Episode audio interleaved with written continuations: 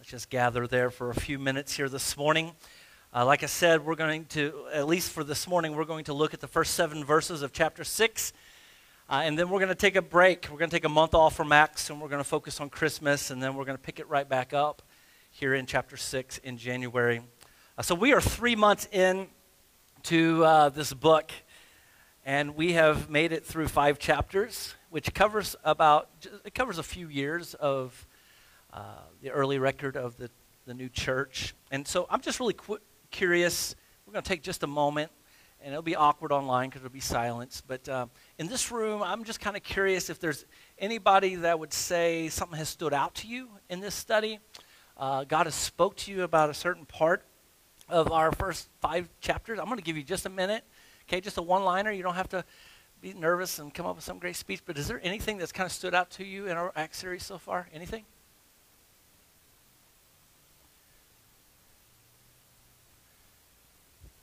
I realize all of our talkers are not here today. Come on, you're, you're here. You've been here. There's got to be something. Nothing?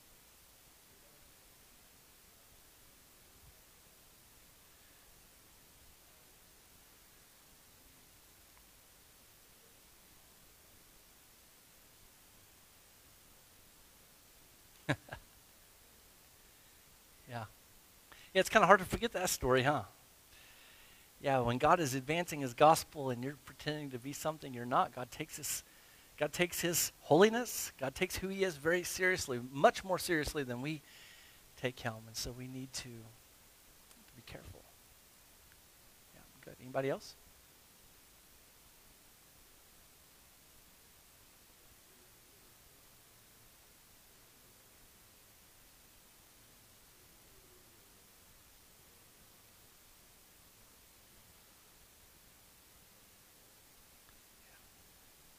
First recorded gospel message from Peter. Yeah, that's awesome.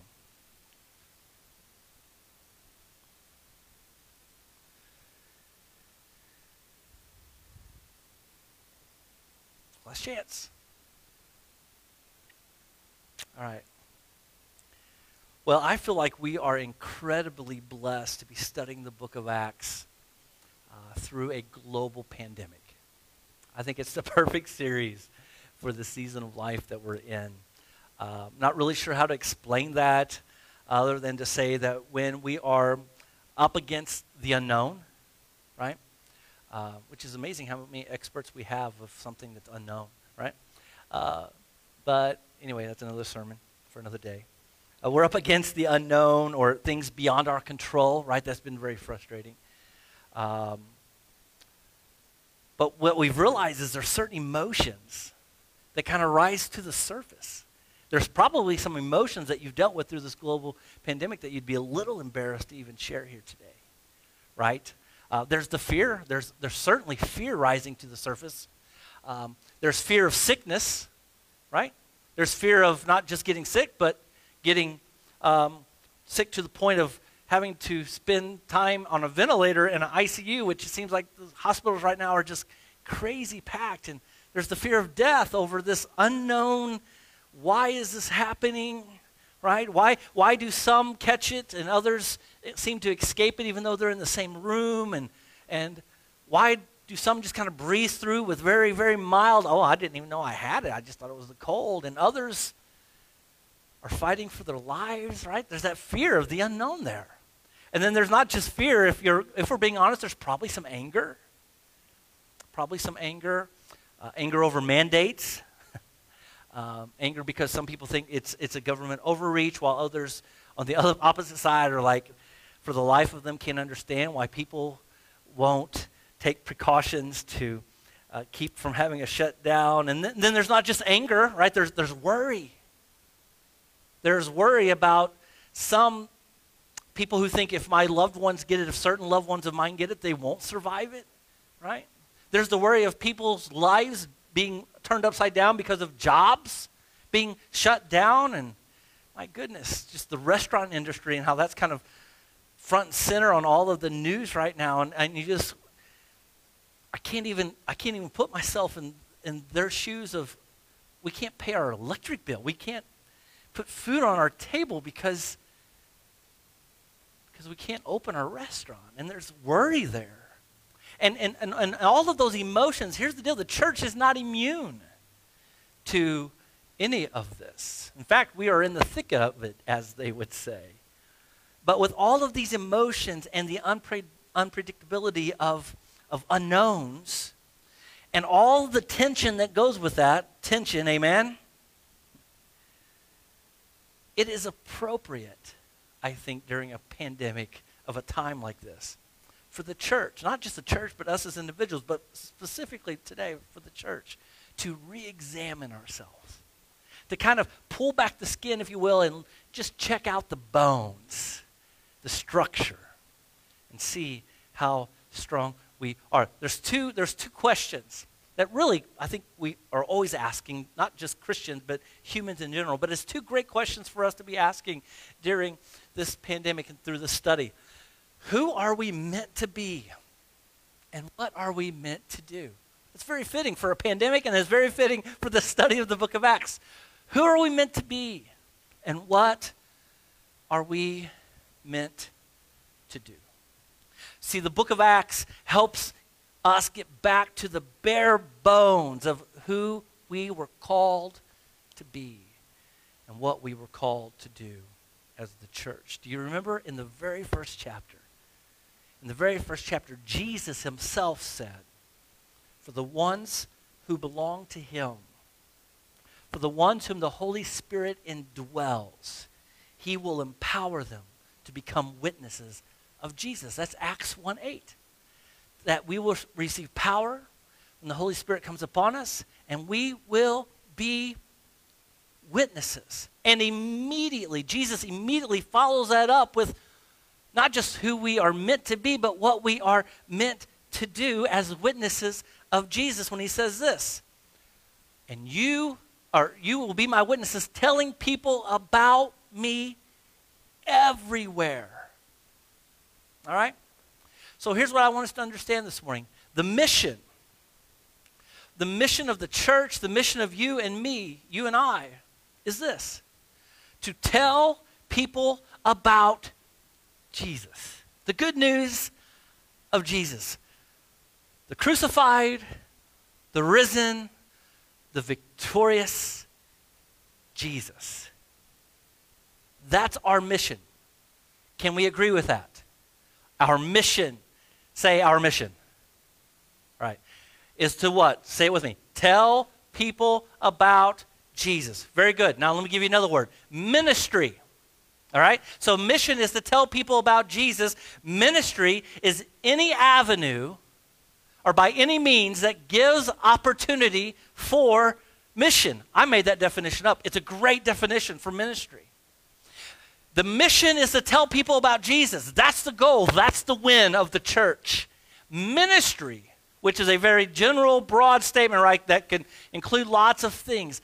Ministry is the avenue or the means by which we are given opportunity to tell people about Jesus. Now, with that in mind, let's think back over the first five chapters of Acts the apostles saw every miracle, every run in with the temple authorities, every imprisonment, every bit of suffering as a means to what? The mission. We see that, right? On every page, Peter and John and the other apostles open their mouths in the midst of all of these things and they what? They tell people about the resurrected Christ. Every moment was an opportunity to tell somebody about Jesus. And God blessed it. And the church multiplied. And the world would never be the same again. We are here today because the apostles in the book of Acts in Jerusalem took seriously the mandate to go tell people about Jesus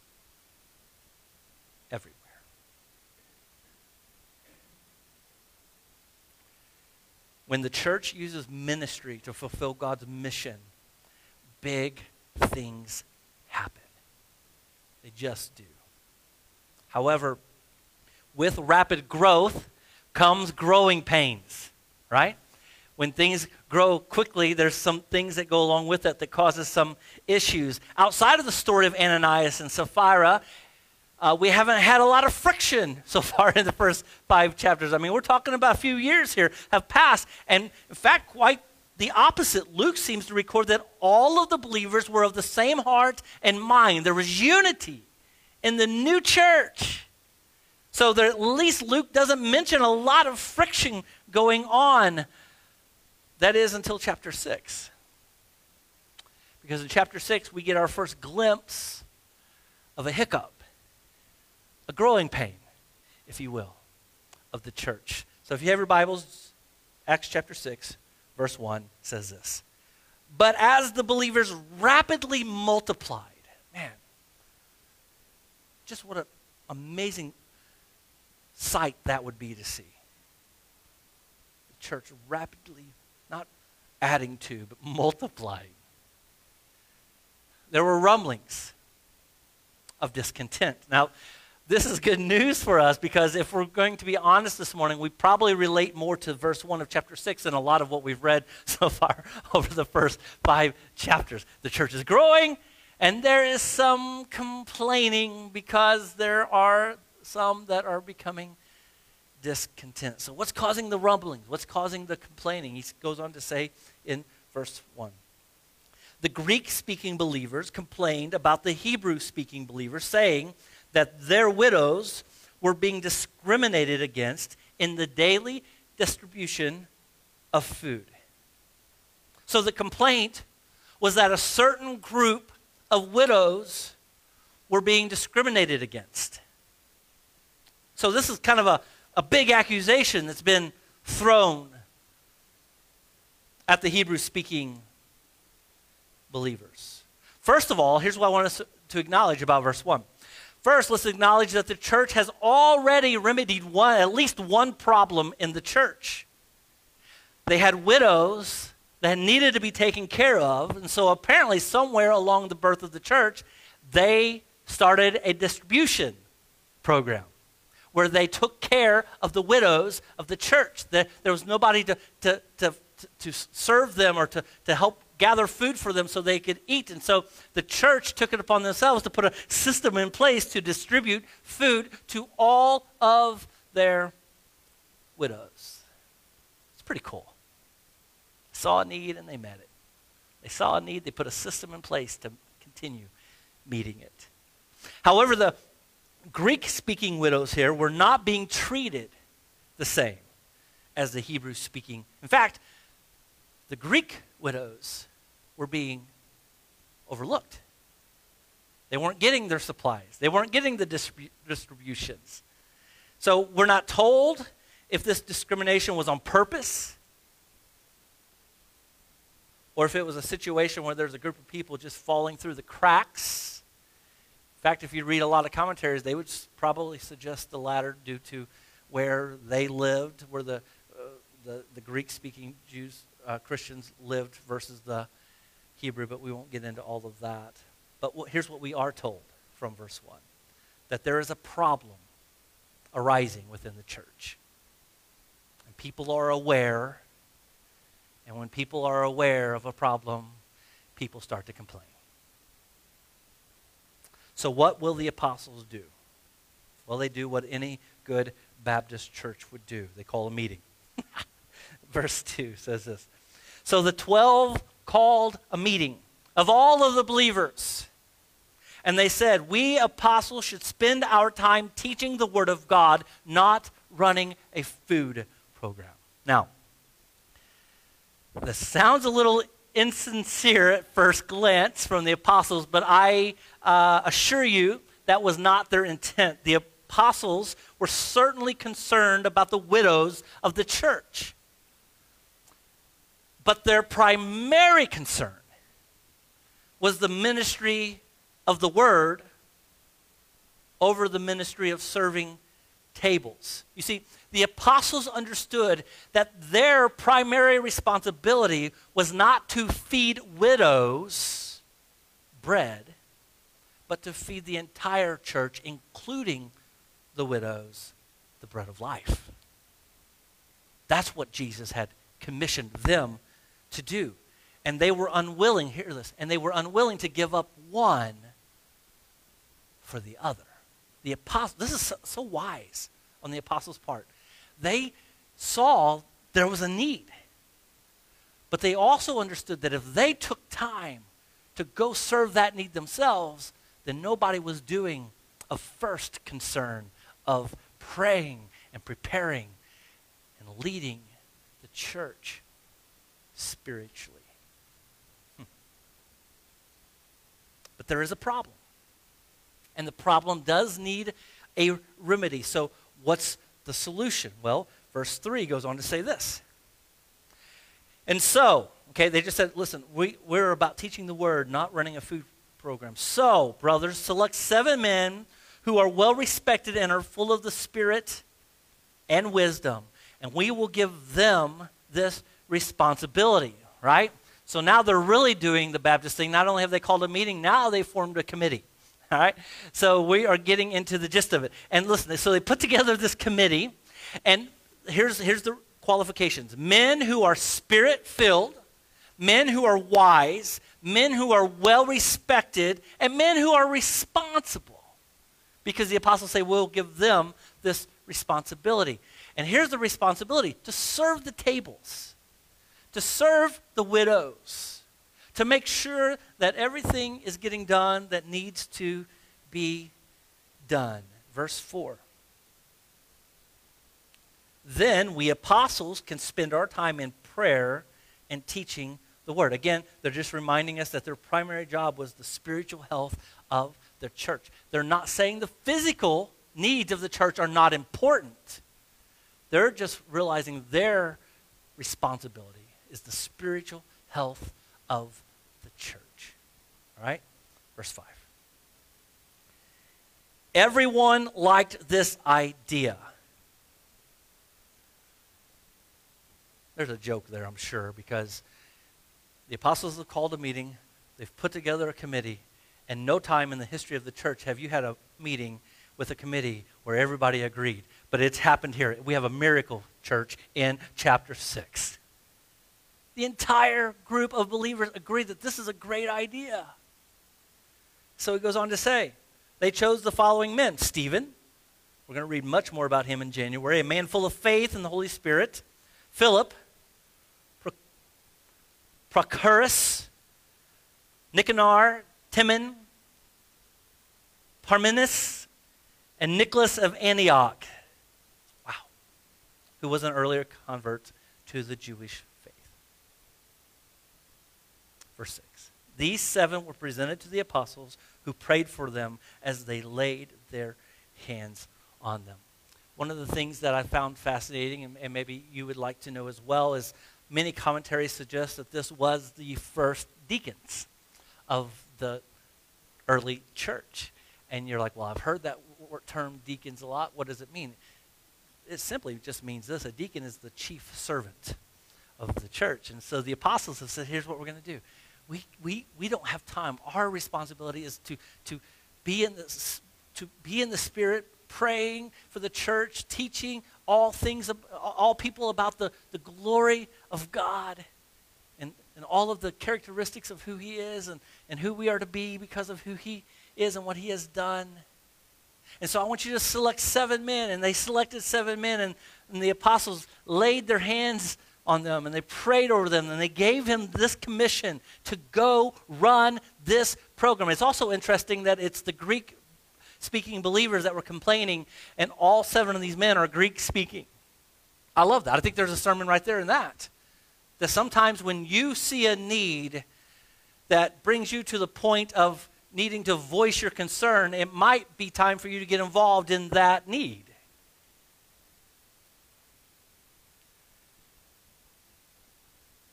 It was important enough of a ministry for the apostles to to pray over them and lay their hands on them. Uh, but some people might just look at that and say, but it was just feeding them, right? Isn't there more important ministries? And I would say, not when we understand that every ministry is just a means to the mission. We're all headed to the same place of telling, declaring the good news of Jesus. When ministry is the open door of opportunity to declare Jesus, then every ministry matters. Verse 7. So God's message continued to spread. Praise God. It continued to spread. I don't think it's accident either, right? That the apostles stayed in their lane and they understood that their job was to continue to pray and to preach the good news of Jesus. And that they, they set aside these men and gave them the responsibility to, to lead these physical ministries. And I don't think it's any accident that those two things happened. And verse 7 says that the message continued to spread. The number of believers greatly increased in Jerusalem, and many of the Jewish priests were converted too. They, he just kind of, Luke kind of just throws that in there, and then he moves on. But this is, this is important because the priests were those who were hostile to the gospel. They were hostile to the apostles, but they're seeing physical needs, the love that goes with meeting physical needs, and they're hearing the spiritual word being preached. And what they're seeing and what they are hearing is changing the hearts of even those we would think can never be changed. I love it. Yeah, the displaying and declaring of Jesus changes the lives of even the most unlikely of people. And God's, here's how 7 ends, and God's mission continues through the ministry of the church. And that's all I'm going to preach today. I got a few things to say, a couple observations about those seven verses. The first thing I want us to observe is this that pro- problems are inevitable within the church as it grows. There's going to be problems. If you, I heard this once and I've said it to you a few times as well. If you ever find the perfect church, don't go because you will screw it up because there are no perfect churches because churches have problems. Problems arise, but what's important is that we remedy problems with reasonable solutions. Making others aware of the problem is good. Let's, let's go ahead and throw this into to observation number one. Complaining about the problem is not the proper response. If Michael sees a problem arising in the church, even to the level of discrimination, going to my wife or going to Jim or going to Lisa and complaining is not the response. Now, going to me or somebody else in the church and go, I'm seeing this, I'm seeing this problem. We need a remedy bringing, making us aware of the problem, that is the proper response. Here's observation number two. The passage introduces two types of ministry. Broad statements here, but I think we see them both in this passage. There is ministry that focuses on the spiritual needs, and there is ministry that focuses on physical needs. Both are important, both are necessary. Both are God given, both are biblical. However, one is a means to the other. We know that. We talk a lot about that right here. A gospel centered church balances both the physical and spiritual ministries. One without the other can produce abusive and dangerous outcomes. Let me give you a few examples. If we just preach Jesus, if we just preach Jesus without practicing love, we might become labeled hypocrites. We talk a good game, but our lives don't match what we preach. Or maybe we'll be labeled Bible thumpers, right? That's where we, we study the word not to grow closer to the Lord, we study the Word just so we can win arguments. We're not, we're not concerned about winning hearts. We want to win arguments. I'm right is more important than seeing a life changed. So that's one danger. But what if we become a church that's all about love, love, love? Let's just serve people, let's just love people, and we never preach Jesus. Then we become just social justice uh, warriors. And you're like, well, what's wrong with social justice? Nothing. But social justice only remedies problems temporarily.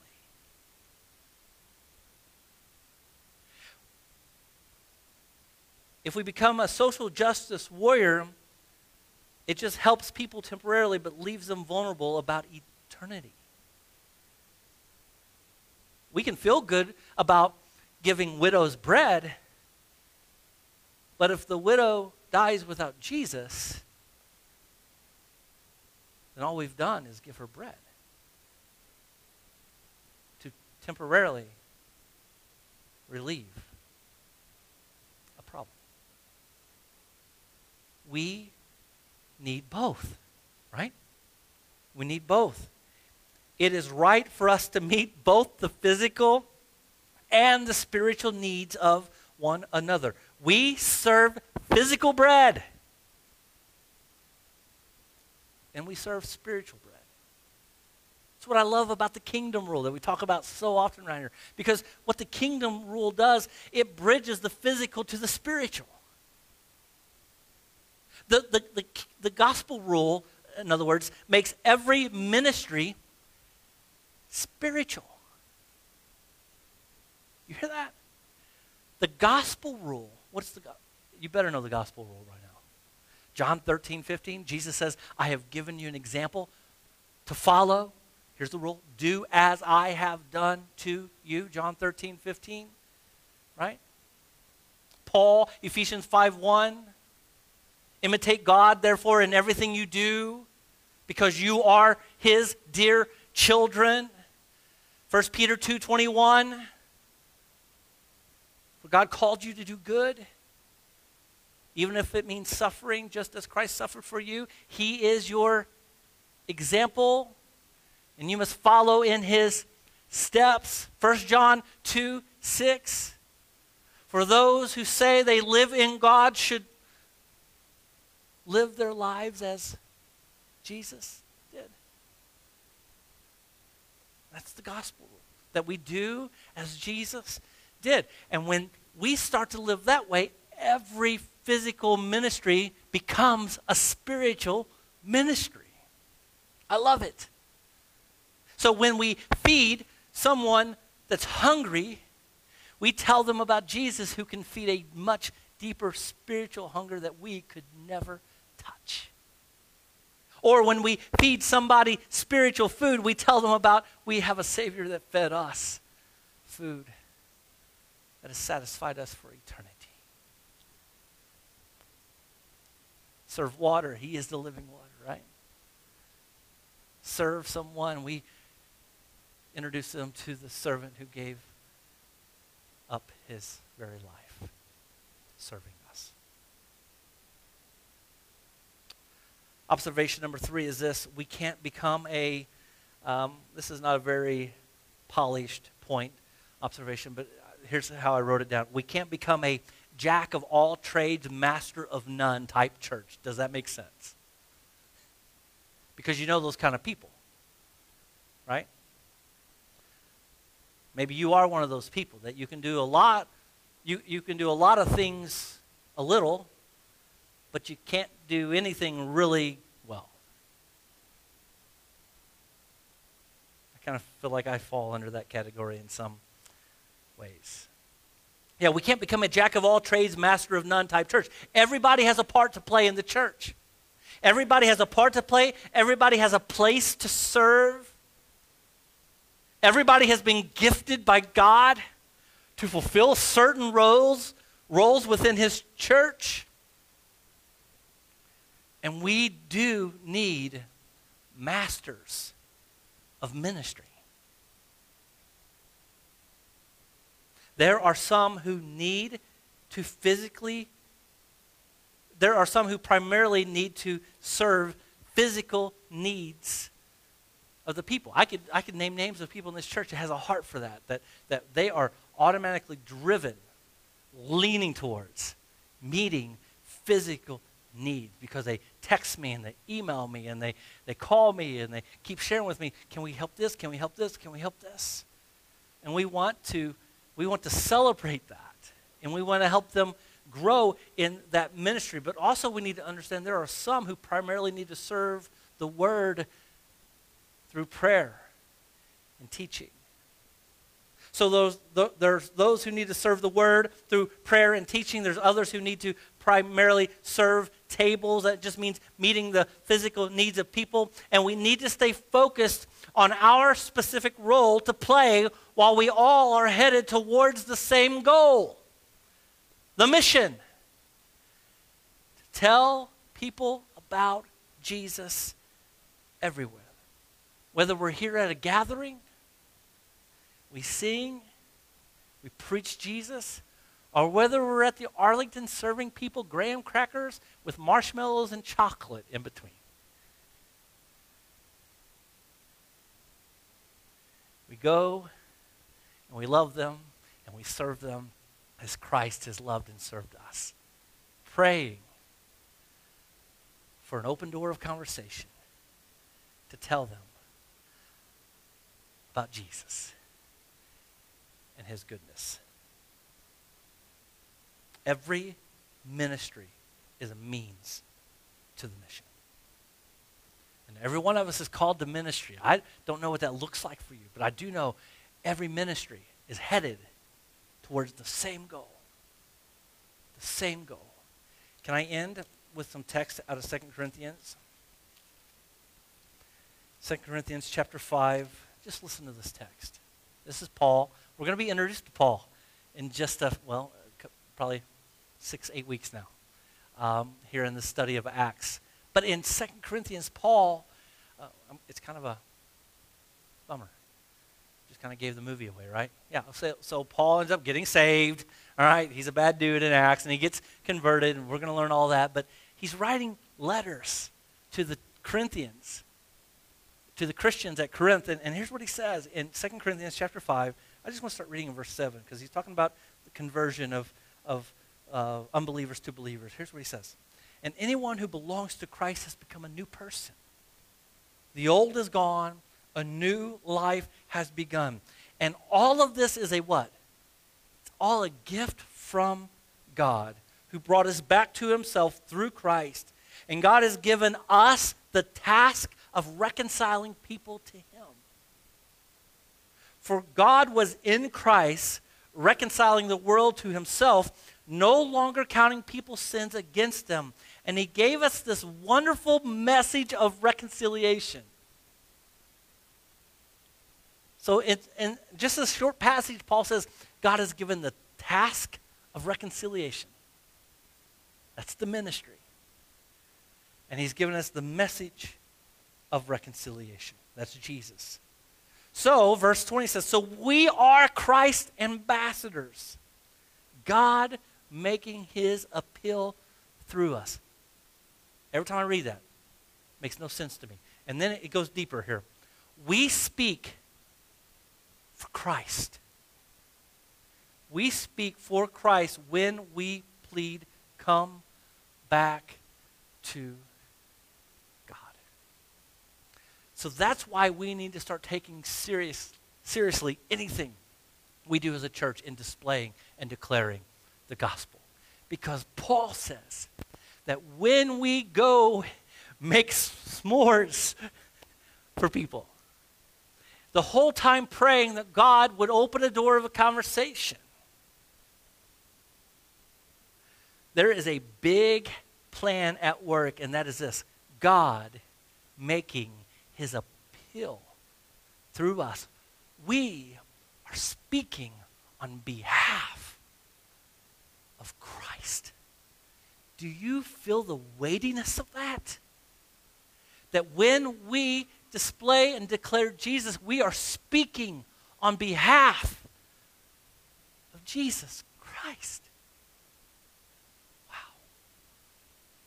And so, can we end? A few years ago, we came up with a mission statement as a church, and we are trying to live as, as close as we can to this mission statement because we believe this mission communicates our identity as Christians. It communicates the mission that we have been given as Christians. And so I want to put it on the screen, and I want us to just say it together. In fact, we're going to end our service this way. Would you just stand with me? And I want us to take seriously this, this commissioning. That this is not a commissioning that we, we give for certain events. This is, this is a commissioning that I want us as a church to, to live by every single day of our lives. Let's say it together. We are a family of servant missionaries committed to displaying and declaring the good news of Jesus through our everyday lives. Who are we? We're a family of servant missionaries. What do we do? We display and we declare. We display with physical needs by fulfilling, by meeting the needs of physical needs, and we declare Jesus, which is fulfilling the spiritual needs. And how are we going to do that? Just through our everyday lives. By the way, that is the commission. Tell people about me everywhere. On the way to work, at work, in the car on the way home from church today with your family, on the phone with your parents or your children, and through an email. Everywhere we are. We are a family that loves. We are servants who serve, and we are missionaries who declare. We tell people about Jesus everywhere in everything we do. And here's the beauty of this small church. How many we have here today? Like 40? But listen to this 49 people in this room, which means we're all going in 49 different directions tomorrow, which is 49 opportunities to tell people about Jesus. Small church, but I'm telling you, if we can, if our ministry can connect with God's mission, big things can happen. Amen?